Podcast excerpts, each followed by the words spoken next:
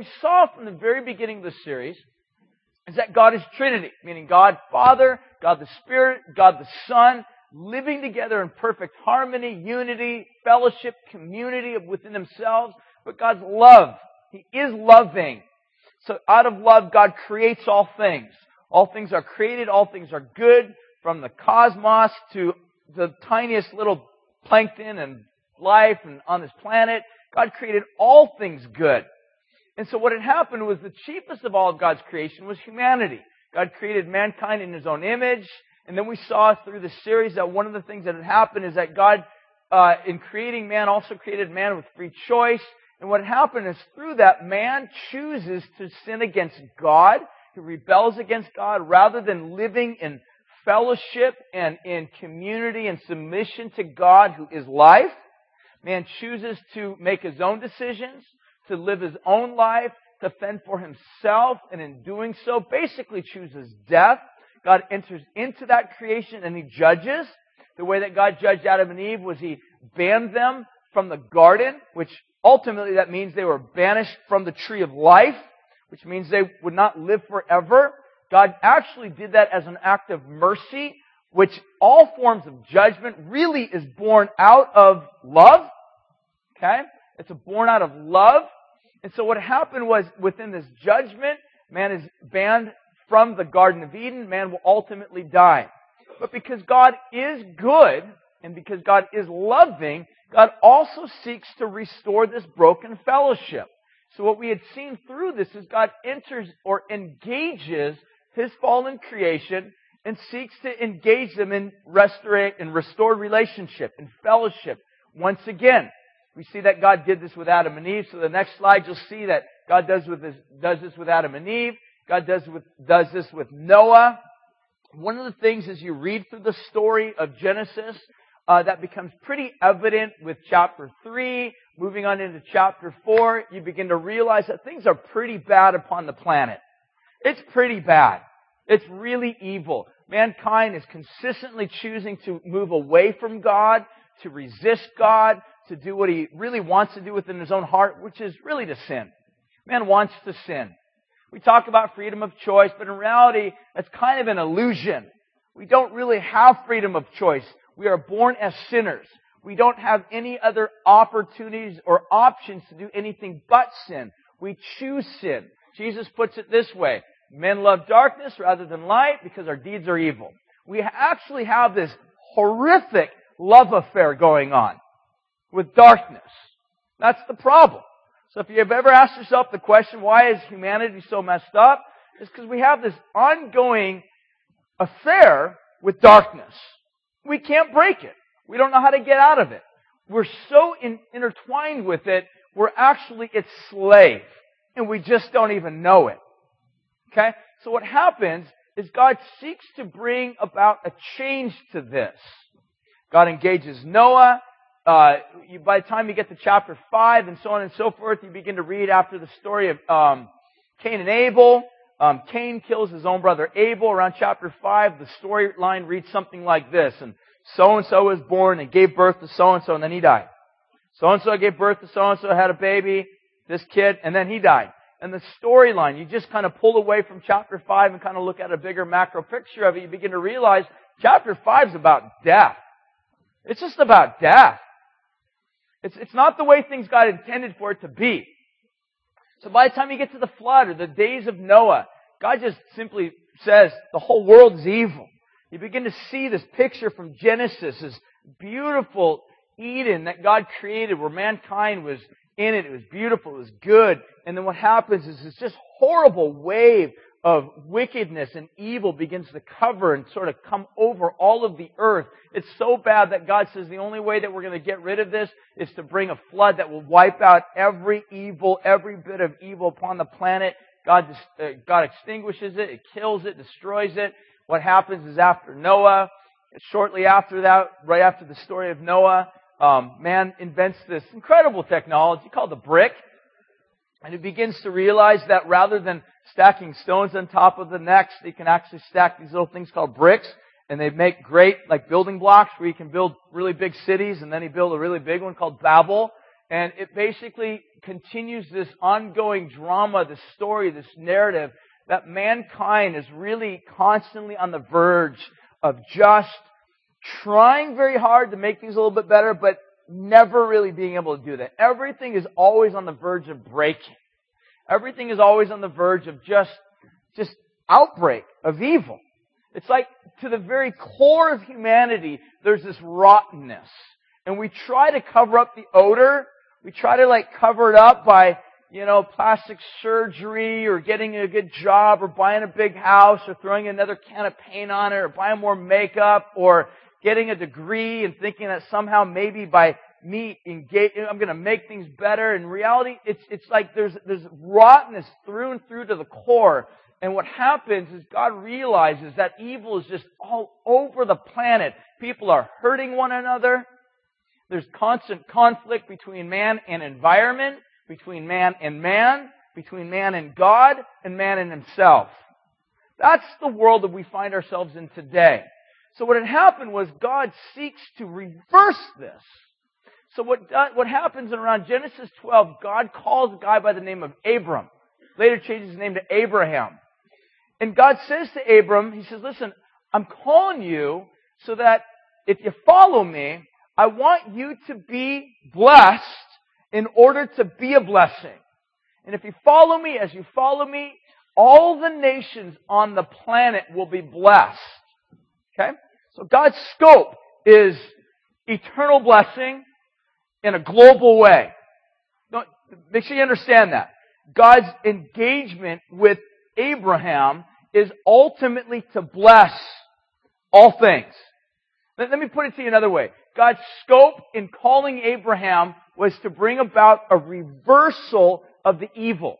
It was basically to set about an assault against wickedness, against death, against destruction. This was God's way of really trying to reverse things. In other words, it was kind of like a resistance movement against the wickedness that had become so prevalent throughout the world. So God says, Abram, I want you to be blessed so you can be a blessing. You follow me. But in order in that patriarchal society to make sure that people are really taking God seriously, God wants them to understand I'm very serious about this. I'm not just calling you to hang out. I'm not just calling you so I can give you money. That's not a good deal for me. God's just like, listen, I want to make sure that you really understand my global intentions for this. My intentions are not to just simply bless you so that you would be sort of this vessel of blessing so that you can boast in yourself because what happens is you'll end up becoming just like the rest of the world. You'll try to protect your blessing. You'll try to secure your wealth. And then you gotta pay people to protect you and if people take advantage of it and you'll go out and you kill them and you'll be, end up just like the rest of the world. God says, no, no, no, I want to reverse that. I want to set a, an assault against the wickedness that has become so prevalent. So I want to make sure you understand that I'm serious about blessing. So you gotta ask the question, how does God get the attention of men in a patriarchal society that his intentions are very serious? He's not messing around here. He's got to get the attention of the men. Patriarchal society, the way that an individual continues to expand his name, expand his family, expand his tribe is by way of a male organ. God says, I want to make sure you understand how serious I am. I'm not joking around. I really want to bless. Alright, God, what do we got to do? I want you to be circumcised. That's how serious I am. I want every male who wants to join this resistance movement against evil and for blessing to be circumcised. Abraham's an old guy now. Okay? It's kind of one of those things where you're just like, I mean, anytime, I think for an eight day old kid, it's gotta be painful. But imagine yourself in Abraham's age. It's like, okay, take a washcloth, stick it in your mouth, bite down hard, and it's to hurt, but this is the sign of showing how serious I am about joining this resistance movement with God to establish peace and blessing throughout the world. To go against what's been happening here of wickedness, to break this chain of violence and destruction and death. And so Abraham's family was to become this, to become this resistance movement for good, for blessing, because they were going to be a family that was established upon God's word, established upon obedience to the great God who will take care of them, who will bless them, who will uh, ground them in blessing, ground them in kindness, ground them in grace. That's the God that was calling Abraham to follow him. Okay, does that make sense so far? Oh my gosh, you guys are leaving me just hanging. Does that make sense? You guys understand? You guys following so far? Okay. All right. I'll, I'll, I'll take both of your words for that. All right. So what's happening here is God's basically saying, I'm very serious about reversing evil and establishing good and blessing throughout this world. So follow me. So that's what happens. Years go by. What takes place? I'm to leave a lot of history out because we've looked at most of this already. What happens is we fast forward a little bit to the time of Jesus. Jesus comes onto the planet. He is a son of Abraham. Right? He's a child of Abraham. Jesus was circumcised. We're told this in the gospel accounts. Eighth day. So he bears in his marks the actual markings of circumcision to demonstrate that he is part of this covenant family determined to live out God's blessing, to push back darkness. Alright? So Jesus comes on the planet, Jesus lives, he goes through much of his life, starts ministry around age 30, Luke tells us. What happens is he calls uh, disciples to come follow him. Uh, Jesus casts out demons, heals people, restores brokenhearted uh, people that were hurting, helps people who are hungry, feeds them, opens eyes of the blind, speaks forth God's word, God's truth. Comes an occasion, Jesus comes into the synagogue and speaks forth God's word. He says, uh, "This day, today, uh, God's hand is upon me to really." What he's saying is to push back the darkness to push back the darkness, to bring blessing upon this earth. This is how Jesus starts out his ministry. Mark chapter 1 verse 9 says this, In those days Jesus came from Nazareth, Nazareth of Galilee, and he was baptized by John in the Jordan. And when he had come up out of the water, immediately he saw the heavens being torn and the Spirit descending upon him like a dove. And the voice came from heaven. And he says, You are my beloved Son in whom I'm well pleased. And then Jesus came to Galilee proclaiming the gospel. And Jesus said, The time is fulfilled and the kingdom of God is at hand. Repent and believe the gospel. Jesus himself. Now think about this. He's preaching the gospel. What is Jesus saying? But think about this. Was Jesus on the scene being like, hey, what's up, guys? A guy named Jesus died, rose again from the dead. None of that happened yet. None of that happened yet. So what's he preaching? I think what he's saying is that, listen, God has not abandoned you. God is on the move. God is here. He's going to be moving. And He wants to call people to follow Him, to join this movement, to be a part of His blessing, to be blessed by Him in order to be a blessing, to push back darkness. And ultimately the gospel finds ultimate fulfillment because Jesus dies, rises again from the dead, gives all the evidence in the world that we need to not only people here on this planet, but to also even, we're told in, throughout the scriptures, even the demonic forces, that He indeed alone is King of Kings, Lord of Lords. It's great news. So Jesus basically starts His ministry saying, this is where we're going with this. God's kingdom is here. And that's when He begins to heal people, push back darkness, really to live out the blessing of God.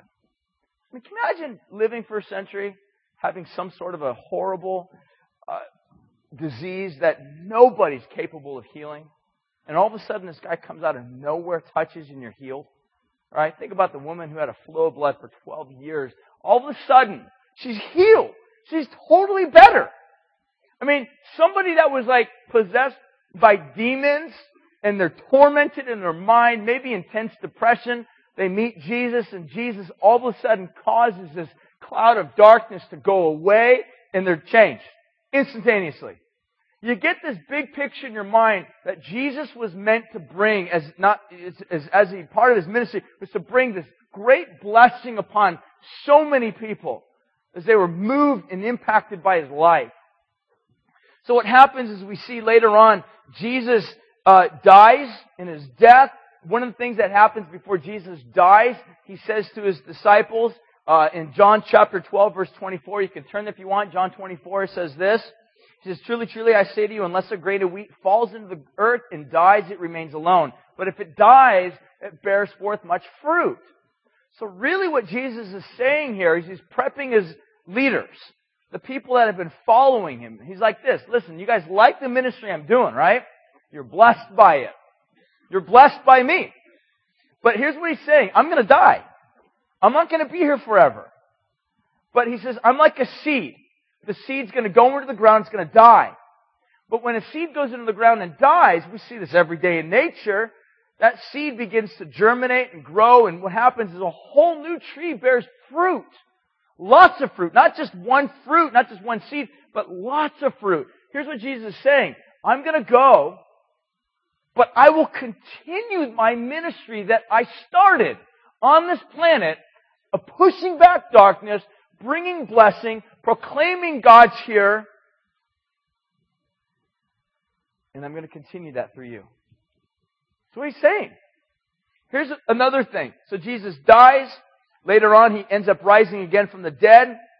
In the book of Acts, we'll get there in a second. So if you want to turn there, Acts chapter 1, um, Jesus rises again from the dead and ascends into heaven. Just before Jesus rises uh, or ascends into heaven, here's what he says to his disciples in John chapter 20, verse 21. Jesus said to them, "Peace be with you. As the Father sent me, even so I'm sending you." And when he had said this, he breathed on them and he said, "Receive the Holy Spirit." So here's what Jesus does. Says, "I'm leaving." Again, reminder to you, I'm not going to be here forever, but I'm leaving. That doesn't mean my work will stop. In fact, my work will now be multiplied.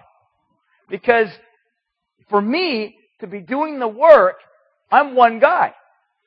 But what's going to happen is I'm going to leave and in the same way that the Father sent me to come to be a blessing, push back darkness, proclaim the kingdom, announce freedom from sin, freedom to God, through the cross, my death, my resurrection, I'm going to continue that now through you guys.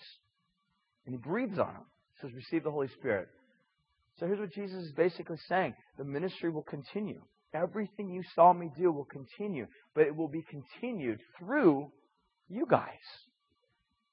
Acts chapter 1 basically says this. What happens after Jesus rises from the dead? He tells his disciples to go into the region of Jerusalem. And as he speaks to them, he gives them some instructions. Acts chapter 1 basically begins uh, the story of the church. It says in verse 6, And when they had come together, they asked him, Lord, will you at this time restore the kingdom to Israel? So these guys were literally looking for a kingdom that was very similar to King David and probably more so patterned in their mind after that of, uh, after that of Caesar's. So in their mind they're thinking, Lord, when are we going to become a great kingdom and we're going to just be just like David and conquer all of our enemies and foes? When are we going to be like that? Jesus is like, mm, you guys aren't quite understanding it yet. It's not for you to even understand this or to know this type of stuff. Verse 7, he says to them, It is not for you to know the times or the seasons that my Father has fixed by his own authority, but you will receive power when the Holy Spirit has come upon you, and you will be my witnesses in Jerusalem, Judea, Samaria, the ends of the earth. Here's what happens that Jesus says is what's going to take place is, is this whole movement, this resistance movement to evil and to darkness will begin here. What's going to take place? The Holy Spirit will come upon you. He will be in you. He will live in you. And you guys will be living out the life that I have lived.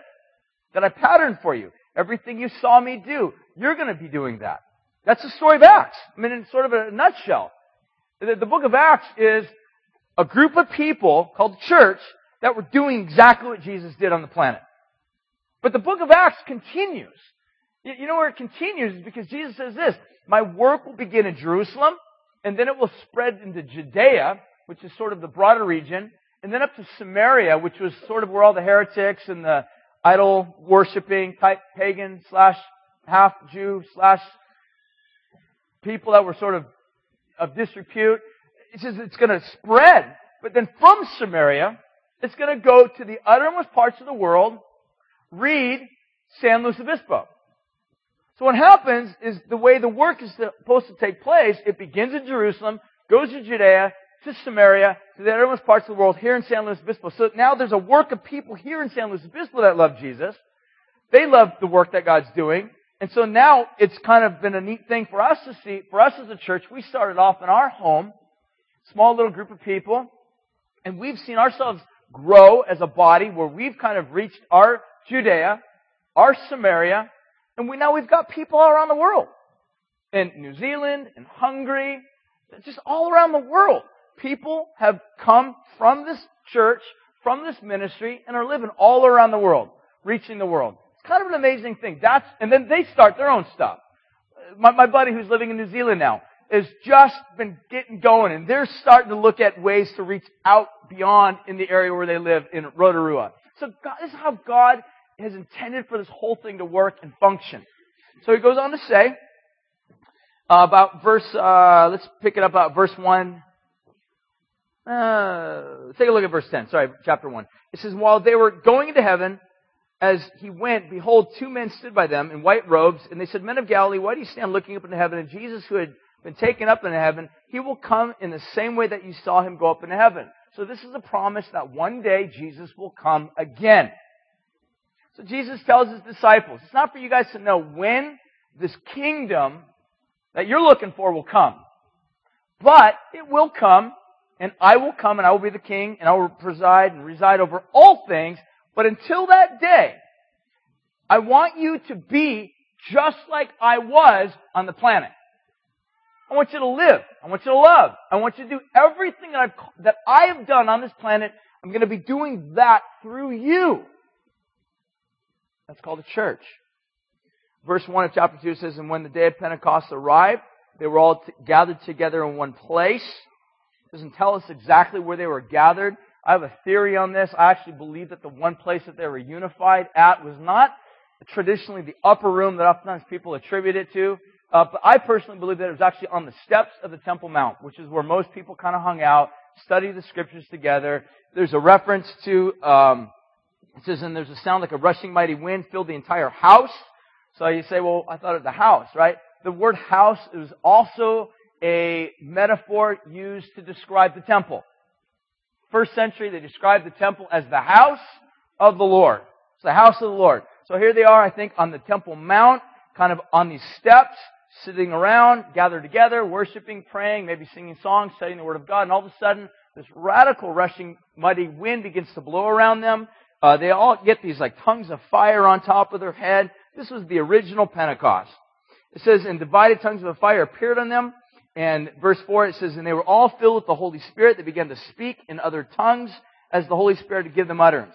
That little phrase, filled with the Holy Spirit, is significant because this actually appears in the life of Jesus, where when Jesus was baptized, the Holy Spirit falls upon him, and Jesus is filled with the Holy Spirit. Several times, Jesus is referred to as being filled with the Holy Spirit. So I want you to think about it this way. Being filled with the Holy Spirit is not some nut job on Christian television wearing a white jacket, waving it around and saying, wow, he is filled with the Holy Spirit. Being filled with the Holy Spirit is Jesus. You look like Jesus. Jesus was the original one who was filled with the Holy Spirit. So if you're ever kind of confused about that, being filled with the Holy Spirit, maybe you came from that church or that background, that whenever they use this phrase, filled with the Holy Spirit, you got a little bit scared, felt like running, because you're like, oh no, I don't ever want to bring my friends to this church, because something freaky will happen. They'll end up on the floor, they'll start speaking in tongues. The reality is, guys, being filled with the Holy Spirit is Jesus. You look like Jesus. Jesus was filled with the Spirit. Jesus says to his disciples, you too will be filled with the Spirit, meaning you will look like me. You'll act like me. You'll do what I do. You'll love people the way that I love people. You'll preach the gospel the way that I preach the gospel. Jesus was filled with the Holy Spirit, and now he is filling his disciples with the Holy Spirit Verse 5 it says, And now there were dwelling in Jerusalem devout men of every nation under heaven. And the sound of the multitude came together, and they were bewildered because each one was speaking uh, in his own language, and they were amazed and astonished, saying, Are not these all speaking Galileans? Um, all, all these that were speaking Galileans, and how is it that each one of us hears our own native language. Parthians, Medes, Elamites, residents of Mesopotamia, Judea, Cappadocia, Pontus, Asia, Phrygia, Pamphylia, Egypt, and parts of Libya belonging to Cyrene, and visitors of Rome, both Jews, proselytes, Cretans, Arabians, and they were here and they tell them, hearing the tongues, the mighty works of God. So here's what's happening. When this particular miracle took place, they're all filled with the Spirit. They began to speak in tongues. Uh, I believe actually there is a gift of speaking in tongues. I think there's a couple different ways that it's viewed. One is sort of a supernatural language of the angels, I think, as Paul describes it. It can be viewed more as like a prayer language. I think another way is the way we see it here in Acts chapter 2 is God gives them the special supernatural ability to speak forth. Nobody really knows what they're speaking except the other people that speak that language. So maybe God gives somebody the special ability. You know, let's say you're a missionary, you love Jesus, and you're going to another country where you don't speak their language. Maybe God supernaturally could give you the ability to speak forth things. You have no idea what you're speaking, but the person that you're speaking to speaks another language actually understands what you're saying. I, I think it's possible, and I think it's what's called or what's described as the gift of tongues. We believe in the miracle and the gift of tongues today. I think it can still happen. I think it still does happen. Okay? But it's not the issue. So what happens is Jesus speaks through these people and they hear the wonderful mighty works of God. All these people are confused by this. Okay? Again, picture this in your mind. They're on the temple steps, maybe hundreds, maybe thousands of people kicking back, watching this. They're kind of freaking out. It's a little bit windy all these Christians, 120 of them, they've got tongues of fire on their head. They're like, this isn't a normal church service. What's happening? And all of a sudden, Peter stands up. He's like, well, I'll tell you what's happening. The scripture says that one day God's going to come, pour out His Spirit. We're going to be witnesses for Jesus. Witnesses for God's great and purposeful and serious desire to push back darkness and bring blessing. And He's doing that through Jesus. And we're just bearing witness to that. And then he goes on and communicates to them. And By the time he gets to the end of the sermon, it's an amazing sermon. Everybody's kind of asking, well, what do we got to do to be saved, to be part of this movement, to be a part of this, this new work that God is doing through his servant Jesus Christ, who just died on the cross, who just rose again, and who just ascended into heaven. What do we got to do to believe, to be a part of this? And then Peter goes on to say, believe and be saved, or believe and be baptized. By around verse 41, it says, And there were added to that group of people that day around 3,000 souls. That group of people is what's going to be later called or termed the church. The word church simply means gathering. It comes from uh, two Greek words that are brought together called ekklesia. Ek means, and then kaleo, kaleo means to be the called out ones or the gathering of those who are called out.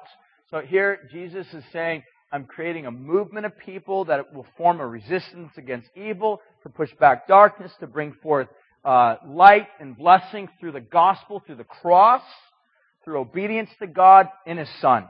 Trusting in His Son. That's what he's basically saying. Verse 42, it says, And then they devoted themselves to the apostles' teaching, fellowship, the breaking of bread, and the prayers. So this group of people, what they did together they studied the Word of God. The apostles taught them. They prayed with one another. They fellowshiped with one another, meaning they kind of hung out, and rather than just sort of being in a big group and then going home and never taking the time to actually ask, ask the person sitting next to you what their name is, see if, you know, where they live or anything about their life, they actually cared about them. And they said, hey, where are you from? What's your life like? Can I pray for you? Let's hang out. Let's go to lunch. They did fellowship with one another. Verse 43, and awe came upon every soul, and many wonders and signs were being done through the apostles, and all who believed were together, and all these things they had it all in common. And they were selling their possessions and belongings, and distributing the proceeds to all, as many as had need, and day by day attending the temple together, breaking bread in their homes, and they received their food with gladness and generous hearts, praising God and having favor with all the people. And the Lord added to their number day by day those who were to be saved. So here's what happens is they were meeting daily in the synagogue. This was sort of a large group meeting. And then they would actually meet in each other's houses. So, you know, think about it this way. They would meet in large group meetings, kind of hang out, everybody sit down, take their place, hear the Bible taught, and then they would go and hang out with each other house to house. Have dinner, kick back, play Xbox, whatever. You know, they loved Jesus. And they did things together, life together. And everybody cared about each other. They took care of each other's needs. I think that's an important thing to understand. That was what the church was. That was what they did. They cared for one another. So as we look at that, that hopefully gives you a little bit of the context as to where the church came from. Now I want to ask the question, what is the church? I want to give you my definition. This is kind of what I made up. This is what, and I'll explain it in a second here. But this is my definition of the church.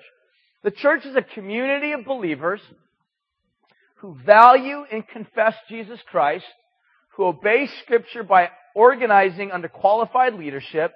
They gather regularly for preaching, worship, and observance of the sacraments, baptism and communion, and they scatter, empowered by the Spirit to live out the great commandment, to love God and love others, and the great commission to preach the gospel to all, to the glory of God and to the joy of all people. This is what the church is. There's a lot of people that will kind of try to look at it and say, well, you know, we're the church, we know what the church is, but in reality, it's really not the church. It might be a bunch of disgruntled people that don't like a bunch of other people, and so they gather together in a home and they call that church. I don't, I don't know if that's church. People kind of sit behind a computer screen today. They don't want to hang out with other people because they hate people. But they want to hear Bible studies and they want to maybe get some Bible reading, so they go online and sort of think, this is church. I'm part of church. What I want to try to understand is that the way the Bible describes church may be different than the way we're hearing it described today. So the question that we have to ask is, what's correct? Does the things shift? Does it change? Can we modify it with technology, with the usage of modern technology? Or is there a consistency or a constancy that I think is important to understand? So I want to break this down and take a look at this one by one. Okay, the next slide is going to say this, that first of all, the church is a community of believers who value and confess Jesus Christ. So first of all, let's kind of start with the most basic aspect of it. It's a group of people or a gathering of people that hold in common the fact that Jesus is Lord over all. We love Jesus with all of our heart, mind, soul, strength, and might. We value Jesus. We value the Father. We value the Holy Spirit. This is community. A lot of times I think what we have today is really in the church, we call ourselves a church, what we have is what we think is community, but it's not community. It's actually affinity. Let me describe the difference. Affinity is when I hang out with people that buy the same clothes that I buy, and drive the same type of cars that I like, and listen to the same type of music that I listen to, those are people that I will choose to open my life up with. That's called affinity. Alright, let me give you another example. I'm a surfer. I like to surf. Affinity is I only hang out with surfers. If you're a boogie boarder, I don't hang out with you. You are a speed bump, and I won't hang out with you. That's affinity. Alright? Figure out speed bump in your own mind. Alright? That, that's affinity. Saying, I, I refuse to hang out with somebody that is different than me, that does not have or share the same taste of me. That's affinity. Community is when we say, you know what, we are part, we might not agree on a lot of things, but what we do hold in common is that which is most important, is that Jesus Christ is Lord of all, Lord over all, we have that in common and we share that with one another. Therefore, we're part of a body, we love each other. You know the funny thing is about community? You don't even have to necessarily fully like those people you're in community with. Alright? You're like, do I have to like the bodyboarder? You don't have to like them, but you gotta love them. Alright? I mean, you don't have to like certain people's tastes or style of music, which in reality are really stupid things to judge or to gauge relationships on because it all changes. But community is when we say, you know what, what we have in common is Jesus Christ. I love you. I will be a part of you because Jesus Christ is what is utmost in our lives. That takes maturity. That takes the Spirit of God. That's what it calls, that's what it means to be called part of the church. We obey the Scriptures. The Scriptures become the basis of what we believe and trust. Jesus obeyed the Scriptures. You're like, I don't who cares about the Scriptures. They change. Well, Jesus cares about the Scriptures. Jesus taught the Scriptures. Jesus used the Scriptures. Jesus called for His followers to live out obedience to the Scriptures. The Scriptures are not secondary, they're primary. Also, under qualified leadership. Now, what I want to make sure that we understand with regard to this, I don't have a lot of time to go into all this, but the Bible does actually talk about leadership. I know there's a lot of discussion about this today.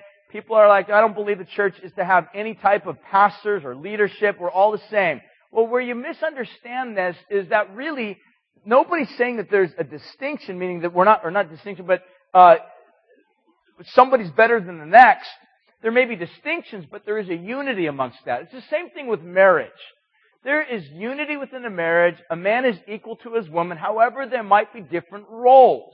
Jesus, what I want for us to understand with regard to leadership is Jesus is the senior pastor of this church. The word pastor just simply means a leader or elder or however you want to view it. Jesus is senior pastor. The, uh, Peter talks about this in chapter 5 verse 4. He says that he is the chief shepherd or chief overseer over our souls. Now, almost 15 years ago, I and another friend of mine named Chris Lawson, we basically started this church with Jesus. Really, we didn't start it. If you just kind of boil it down, Jesus started it. He was the one that, he was the apostle of this church. He started it. He happened to use us. We met in our house for a little bit. We grew, it outgrew that, moved into a Seventh day Adventist church, outgrew that. Now we've been meeting here. Going to be outgrowing this soon. Moving to a new building. And Jesus is the one that established or planted this church. He is senior pastor. I am an elder or a pastor. I'm one elder slash pastor amongst several elder slash pastors. The names in the New Testament are synonymous. Elder, pastor. I'm one of eight. Okay? I, I, I, may have the role of teaching, but that doesn't mean that I'm any better or more significant than the others. We are together unified. Some of the pastors slash elders are paid full time because the amount of work requires that. Others are vocational, meaning they work full time jobs. But the job of the elders and pastors are to be appointed by Jesus to oversee and love, care for, tend to the needs of the sheep. When they don't do that, then they begin to err, take advantage, and Jesus can remove them. But the reality is, is that it's under, you gotta understand those that are to be good leaders are ones that love the sheep. Really, elders ought to be the ones that serve the most, give the most money, give the most time, and give the most of their energies. They love the sheep. But then also too, first, uh, Philippians tells us that there are also deacons, and then there's saints. So these are the specific roles within the church that we see that are outlined in the Bible. Also, too, the concept of gathering regularly. Hebrews tells us this, that we are to gather, not avoid, not neglect the gathering together of ourselves as do some. So there is a prohibition against running away and avoiding. Okay? There's a lot of reasons why people avoid the gathering together of the saints. I know Christians today, or people that call themselves Christians, are like, I don't go to church because I hate Christians. Well, either A, you're not a Christian, or B, you, you just don't understand the heart of Jesus for His people. You just don't understand it. It's not an issue of, I got to go to church. It's like, I get to. I get to be a part of the saints. I get to be a part of helping and serving one another, being a part of this community that Jesus really loves. We gather together regularly for the preaching, what we're doing right now, worship, as we sing, we give God our praise, our love, communion, Baptism, these are called sacraments. Communion and baptism, whereby we remember Jesus through the communion elements and we are baptized. And then we also scatter to go forth and to live our lives for Jesus through the great commandment. We love God, love one another. Now get this. When you love people, is that a blessing? Is it a blessing when people are really loving? Yeah. Right? You guys are not very helpful today. I love you, but you're not really helpful. Yes, the great commandment, when people love, that actually is a blessing. Alright? So when we go out and we fulfill the great commandment to love, it's actually a big, big blessing. And the great commission, which is to preach and communicate the gospel. All of this is to the glory of God. God is ultimate, is what we're seeking to establish and exalt His name into the joy of all peoples. Meaning we want to see all people brought into the joy of God. You say, you know, Ryan, it sounds like you're trying to convert me. Yes, I am. Yes, that's what we're trying to do. I'm trying to convert you. I want to see you know Jesus. Alright? there's nothing for us to be apologetic about that. Right? It's like, That's what we want to do. Duh. We love people. We don't want to see them separated from God. We don't want to see them go to hell. We want to see them change. We want to see them have life. Yes, we want to see you converted. Alright? Well, that's, that's not very nice. Well, then tell that to the advertising companies as well, okay? Because they're also trying to get converts as well. Converts to McDonald's, converts to shoes, convert, whatever, porn in, I mean, you can go on and on and on. Everybody's trying to make converts. What's wrong with us trying to say, we want to see people know Jesus in their life? Right? Is that a good thing? Okay, thank you for answering. The next one is this. The next one is this. Is, uh, really what are some of the other, uh, what, what does the next one say? What is, uh, what are some of the other names of the church? I'm going to go through these ones really quickly here. Um, really, the church is described by several other names. The family of God and the flock of God. Galatians refers to it as God's Israel, or the Israel of God. Paul refers to it as that. Uh, in Ephesians, uh, 1 Corinthians, there's also some verses that Paul refers to it as a body, also as a bride of Christ. Um, also, Paul refers to the church in 1 Corinthians as the temple of God. This is a beautiful image of the church being the temple. You got to got to understand, first century, the way the Jews viewed the temple was the temple was the place on the planet where heaven and earth connected. That's the way Jews view the temple. But I understand that. First century Jews, when you ask them, where does God show up? Oh, God shows up in Jerusalem, at the temple. That's where God shows up. So Paul takes this radical picture and he says, listen, you guys who are the church of the temple. What that means? That means that the glory, beauty, goodness, greatness, kindness, mercy of God is to be seen everywhere. From your house, to Starbucks, to the place where you work, to school, to family reunions. If you're a Christian, the glory of God is all over our lives as we are the temple. Okay? The second, the last one is we're almost done here, is to ask the question, really what weakens the church? What weakens the church? This beautiful thing called the church, what weakens it? Because there's definitely weaknesses in it because it's made up of people that are weak. Okay, here's one. Pastors and leaders.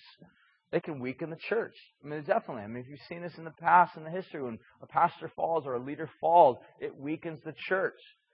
You know, I want to say something about this because a lot of times people misunderstand. They don't quite understand. There is a tremendous amount of pressure that gets placed on pastors. Do you know that um, over my life of being a pastor, almost 15 years now, a lot of I've had a lot of good friends that I've literally watched start a church. It's grown. A lot of blessing, has, a lot of favor has been upon it. And what happens is at some point, either they bomb out sexual immorality, uh, issues of finances, or the guy just burns out um, flames out, whatever. It's just, all these types of things could happen because a pastor can bomb out and just simply weaken the church. Well, a lot of times people don't really understand. There is a lot of pressure upon pastors, okay? I'm going to tell you this because it's good for you to know, and I don't get to say it very often, so I'll tell you. Alright? For me being a pastor, there's been times where I have literally hit my wall. I mean, there have been occasions where I've literally felt I'm losing my mind. Times where I've almost just thought, I, think I'm gonna, I'm just gonna loop, my brain is over here and my, my actual head's right here. Something's not right. I'm losing it. And there's a lot of pressure. People have great expectations of pastors. They have a lot of uh, expectations for them to do things for them. They email, they expect responses immediately. They call, they expect responses immediately. The pastor's not there within a particular time frame. They get mad, they get upset, they leave the church, send bad emails, they're angry. On top of that, pastor has a church to lead in terms of gathering together with other elders and leaders to work together, sometimes staff to take care of.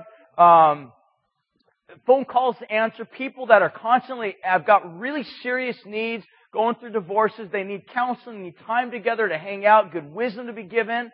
Uh, a pastor has to take care of his spouse, to love his wife with all of his heart. He's got kids to raise, to take care of. All of these things sort of work together, sort of coalesce together to bring about a lot of pressures that can fall upon that. And when you have people that are constantly complaining, upset, maybe occasional death threats because people are upset with you, it can be very difficult. That's what happens. There's a lot of pressure that can fall upon shoulders of pastors, and some pastors just simply fall out. But that ends up weakening the church. Another one is false teachers and prophets. Jesus warns against this. Beware of false teachers and prophets. For obvious reasons, they teach things that are not consistent with the Bible, which ends up leading them away from Jesus, the Good Shepherd. Another one is consumer Christians. Believe it or not. These are people that come to church regularly. They come to gatherings. They come to be a part. They come to be fed. They come to be, a, to be served. But rarely or seldomly do they serve. These are people that want a lot, but they never give any. They don't give any of their time. They don't give any of their money. They don't give any of their energies. But they really want a lot. Alright? This happens a lot. Consumer Christianity, consumer mentality. These are people that you know, are going around from church to church. They've got like six churches they go to on a regular basis, and they do this because it's like they don't want to commit to anything. Alright? They're like that boyfriend. Alright? They're, they're like that, and it's, it's, it's, they're the ones that suck life out of the church. They weaken it. Alright? Now I realize, you know, in our church, what happens is we, almost any season, we've got people that are kind of checking things out. If you're here checking things out, we welcome you. We hope you find a place, get plugged in. If it's here, get plugged in. If it's not here, go find a good church with good teaching, with good pastors, people that love you. Get plugged in there. Serve that church. Serve Jesus by serving that church. Alright? Stop dating it. Alright? Stop treating it like a junior high girlfriend. Just get involved and love it. Be a part of it. Be a part of the work. Be a part of the resistance movement against evil in the body and to serve it. Okay? If you're here you're not a Christian, we don't have any expectations of you. We just want you to know Jesus. Okay? That's about as simple as it is. But if you're here and you call Calvary your home, people ask you what church you go to, you're like, I go to Calvary SLO. And you do nothing. You don't ever serve. Whenever there are announcements made, you're like, hey, we need help with this. And you do nothing ever. I'm trying to tell you as a pastor because I love you. It gets really troubling fast. Because we have so much stuff that needs to be done. And I'll tell you what's more troubling for me as a pastor is to watch people get burned out who are trying to do the work and nobody's coming alongside helping them. That's a bummer for me. I hate it when I see people because the body is not coming alongside saying, You need help? You need help? Call us my church. I love this body. I'll help. I'll serve. That's my scolding. You're welcome. The next one is sin. Sin will also weaken the church. When people do not get away or move away from sin, if you call yourself a Christian, John will say, and you continue in sin, then you lie and the truth is not in you. Okay? A church our size, here's what happens. And I know this happens because I've stories, I talk to people. The reality is, is that there are people that come to this church that claim to be Christians. Saturday night, they're out drunk, having sex with their girlfriend, come to church and they want to be a part and serve and keep doing that. That's a pattern of their lifestyle. And I want to tell you today, please, on behalf of the rest of the body, please stop. Jesus hates sin because what happens is sin destroys the body and it weakens the church. Which by weakening the church is doing nothing to curb evil. In fact, if anything, it's like a Trojan horse that welcomes evil into the church and God's glory is not given to its maximum.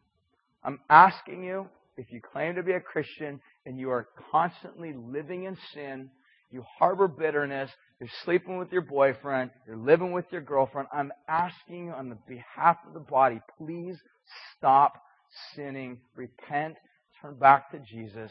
He forgives, He loves you. That's my other rebuke. Last one is this. Last one is this. Is what is it that strengthens the church? What is it that strengthens the church?